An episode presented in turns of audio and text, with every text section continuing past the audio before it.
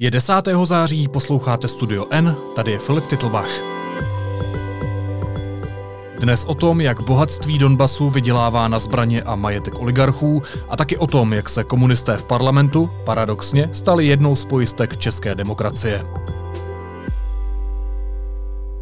Náš kolega ze slovenského deníku N Tomáš Foro společně s polskými novináři odhalil miliardový černý biznis ruských oligarchů a tajné služby s uhlím ve válku zbídačeném ukrajinském Donbasu. V první části investigativní reportáže popisují, jakými podvodnými mechanismy končí kradené uhlí u zákazníků po celém světě, i u českých firm. S Tomášem jsme teď ve spojení. Ahoj, slyšíme se? Ahoj, jasné. Tomáši, vy jste se rozhodli s kolegy mapovat, jak se ilegálně dostává uhlí z Donbasu do celého světa. Kde to vaše pátrání začíná? E, začíná to priamo na, na Donbase, kde, kde táto procedúra vlastne začala od roku 2017, keď, keď ukrajinskí dobrovoľní bojovníci zastavili dodávky uhlia, ktoré v tom čase prúdili priamo cez frontovú líniu. Vlastne už v tom čase bolo úplne evidentné, že napriek zabíjaniu napriek tomu, že obidve nepriateľné strany sa snažia zničiť tú druhú, tak presne počas tej, tej najhoršej vojny tam úplne pokojne cez frontovú líniu, cez kolanice prechádzali dodávky čierneho uhlia.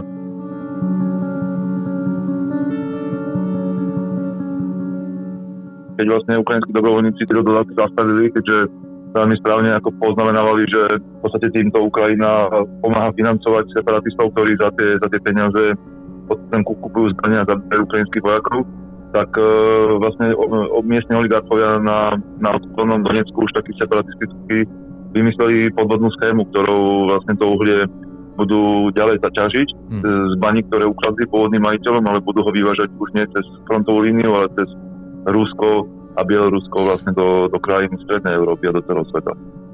A kdo má tady tu ilegální těžbu a převoz pod palcem? Pochopil jsem správně, že to je ta ruská strana?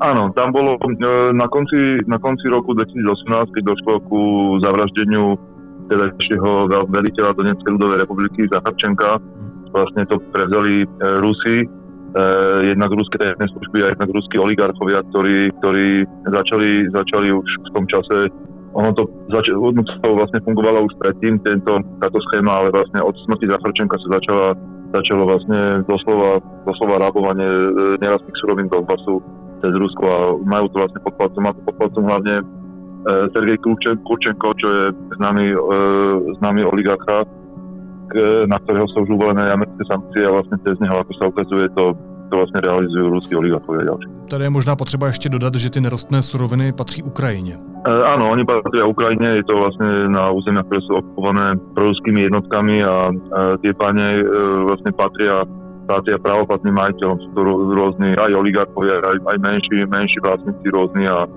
a vlastne tým po, po, po útoku e, v 14. roku, keď to začala vojna, vlastne tie, oni, oni k týmto, týmto, k tomuto majetku už nemajú prístup. Tomáši, ty jsi říkal, že to schéma funguje už delší dobu, ale e, jaký je ten mechanismus, jak se to uhlí vlastně dostává do světa, jak to funguje? E, keď sa to uhlie vyťaží na území Donbasu okupovaného, tak prechádza práve hranicou e, medzi Ruskom a Ukrajinou, nad, nad, nad ktorou na touto časťou hranice vlastne ukrajinská vláda nemá nejakú kontrolu, majú tak separatisti a, a, ruská, a ruská strana.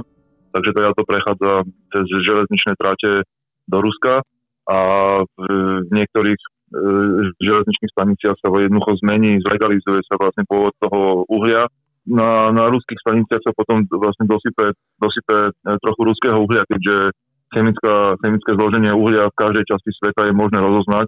A práve tým, že, že to donbovské uhlie akoby dosypú do neho ruské, tak, tak táto identifikácia presne, presne už nebude možná. A už e, s legalizovanými dokumentami ruskými potom sa pohynajú tie vlaky ďalej cez Bielorusko, do Polska, Česka, Slovenska, ale prechádzajú takisto e, niekoľkými prístavmi do Turecka, dokonce do Afriky a vlastně všade na, na světě. Na Donbase pořád probíhá ozbrojený konflikt mezi ukrajinskou armádou a proruskými separatisty, které podporuje Ruská federace. Do dnešního dne už tam padlo podle odhadů kolem 13 tisíc lidí. Jak tenhle fakt ovlivňuje mafiánské podhoubí biznesu a různých zájmů, třeba oligarchů?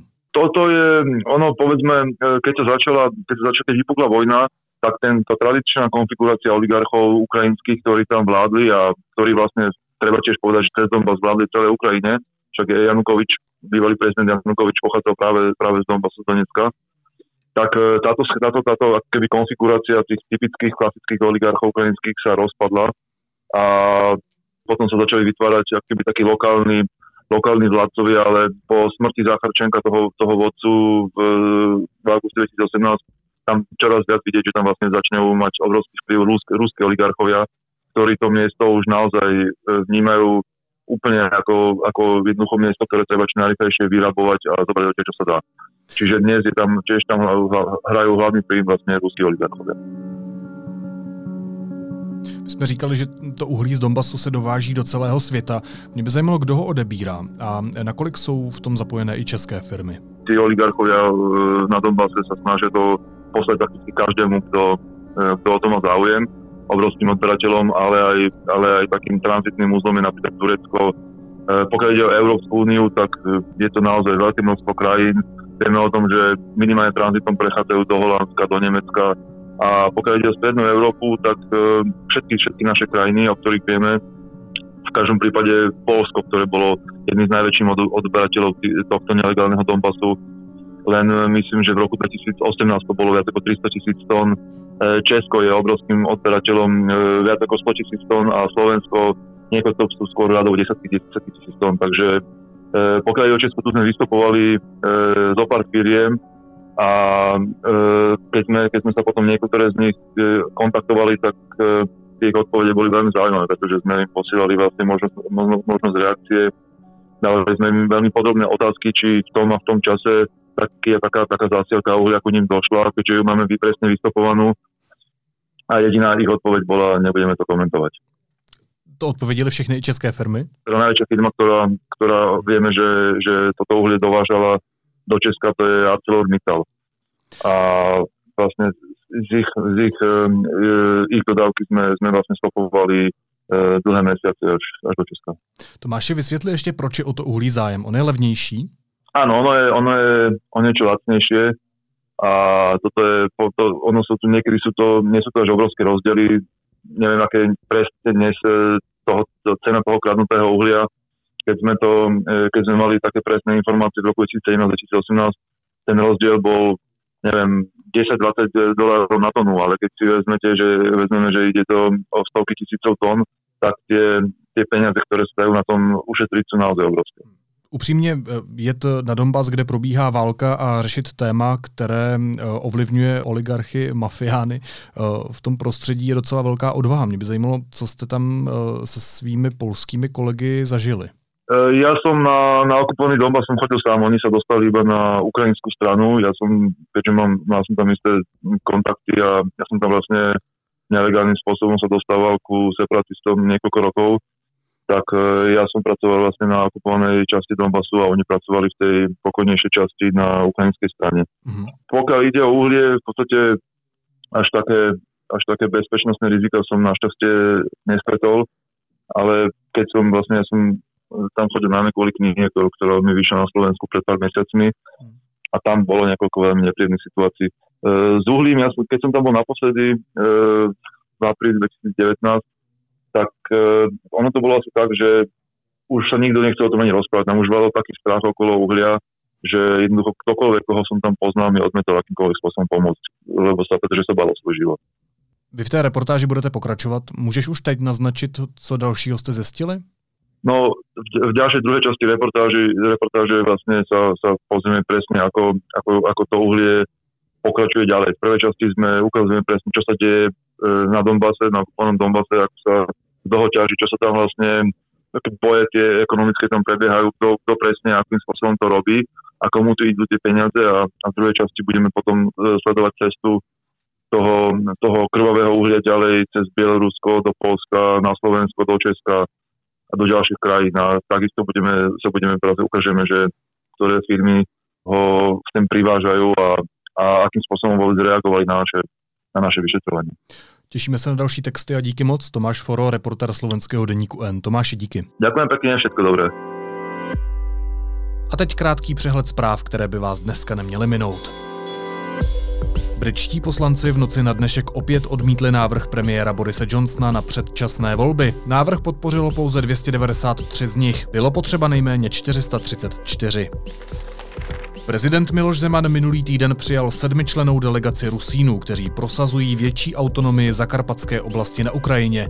Vstoupil tak do sporu mezi Kijevem a Rusíny, kteří požadují oficiální uznání své národnosti. V delegaci byl mimo jiné i pravoslavný pop Dmitro Sidor, který byl pravomocně odsouzený za separatismus.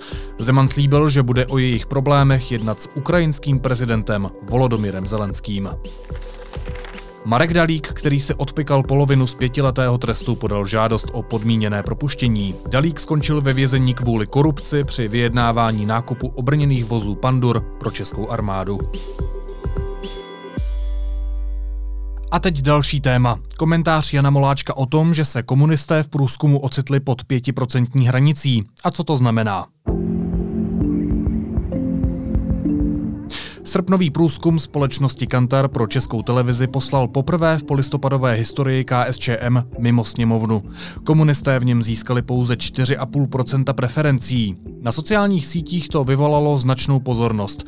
Pozitivně výsledek průzkumu přijali pochopitelně příznivci polistopadové prozápadní orientace Česka.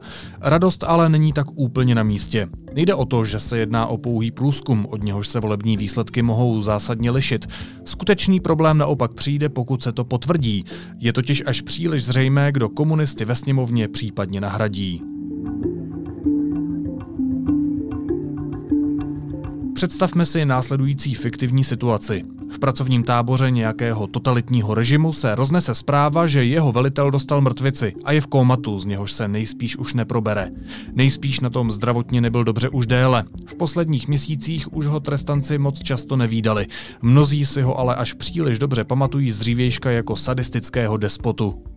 Tyrana nemá nikdo z muklů důvod litovat. Zprávu o mrtvici zřejmě přivítají s radostí jako trest za zločiny, které má na svědomí. Jenže Současně jim také bude jasné, kdo na jeho místo nastoupí. Mladý a energický fanatik, který je už teď s radostí mlátí a ponižuje každý den. A u toho jim otevřeně slibuje, že skutečnou míru jeho nenávisti okusí, až bude mít v táboře hlavní slovo on.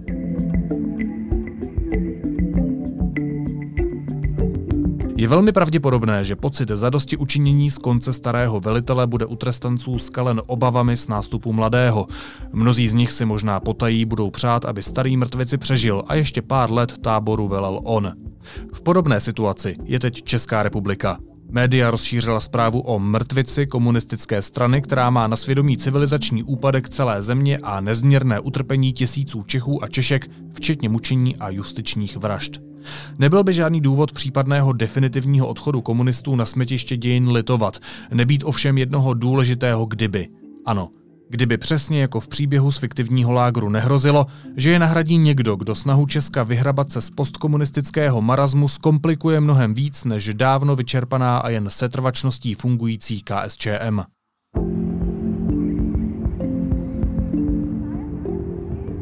Je to paradoxní, ale byla to až dosud právě poměrně stabilní voličská podpora komunistů, co v České republice bránilo ve významnějším úspěchu politickým silám podstatně nebezpečnějším. Strany pokoušející se zvrátit polistopadové směřování Česka byly tak dlouho marginální právě proto, že velkou část protestních hlasů namířených primárně proti stávajícím pořádkům odčerpávala KSČM. Aby to bylo zcela jasné, nijak nerelativizuji historickou vinu komunistů, kterou se KSČM nikdy nepokusila odčinit. Naopak, dodnes její představitelé cynicky plivou na hroby obětí, které jejich předchůdci zavraždili.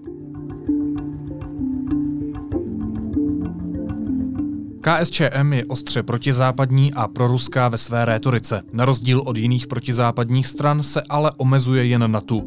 Komunisté nemají sílu a nejspíš už ani motivaci směřování Česka zvrátit. Reálně ho nijak neohrožují. A to dokonce ani teď, kdyby k tomu teoreticky měli nejlepší příležitost. O KSČM se poprvé od listopadu 1989 opírá vláda. KSČM klíčové politické parametry Česka neovlivňuje a nejspíš už o to ani nestojí. Ostatně pád politických preferencí svědčí o tom, že to vnímají i voliči.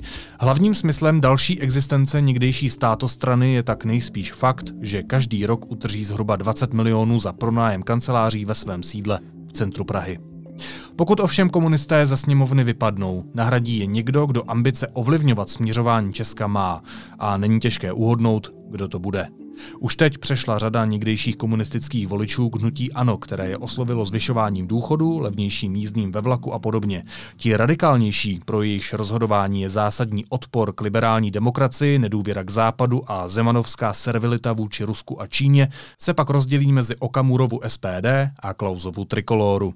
Okamura i Klaus by pochopitelně za podporu příští Babišovy vlády žádali podstatně zásadnější a pro Česko ničivější ústupky než KSČM. Okamura to ostatně dělá už teď, když se premiérovi nabízí místo ČSSD. SPD by tvrdě požadovala uzákonění referenda, které pro ní není ničím jiným než nástrojem k vytržení Česka ze západních spojeneckých vazeb a vyřazení parlamentní demokracie, která u nás zatím nepřipustila uchvácení moci způsobem, jakým se to povedlo například Viktoru Orbánovi v Maďarsku Maďarsku. Václav Klaus by pak tvrdě prosazoval rozpoutání otevřeného konfliktu s Evropskou uní bojkotem evropských zákonů, který by jinou cestou vedl k témuž, co Okamurova přímá demokracie, tedy Čexitu a návratu Česka do mocenské sféry Kremlu.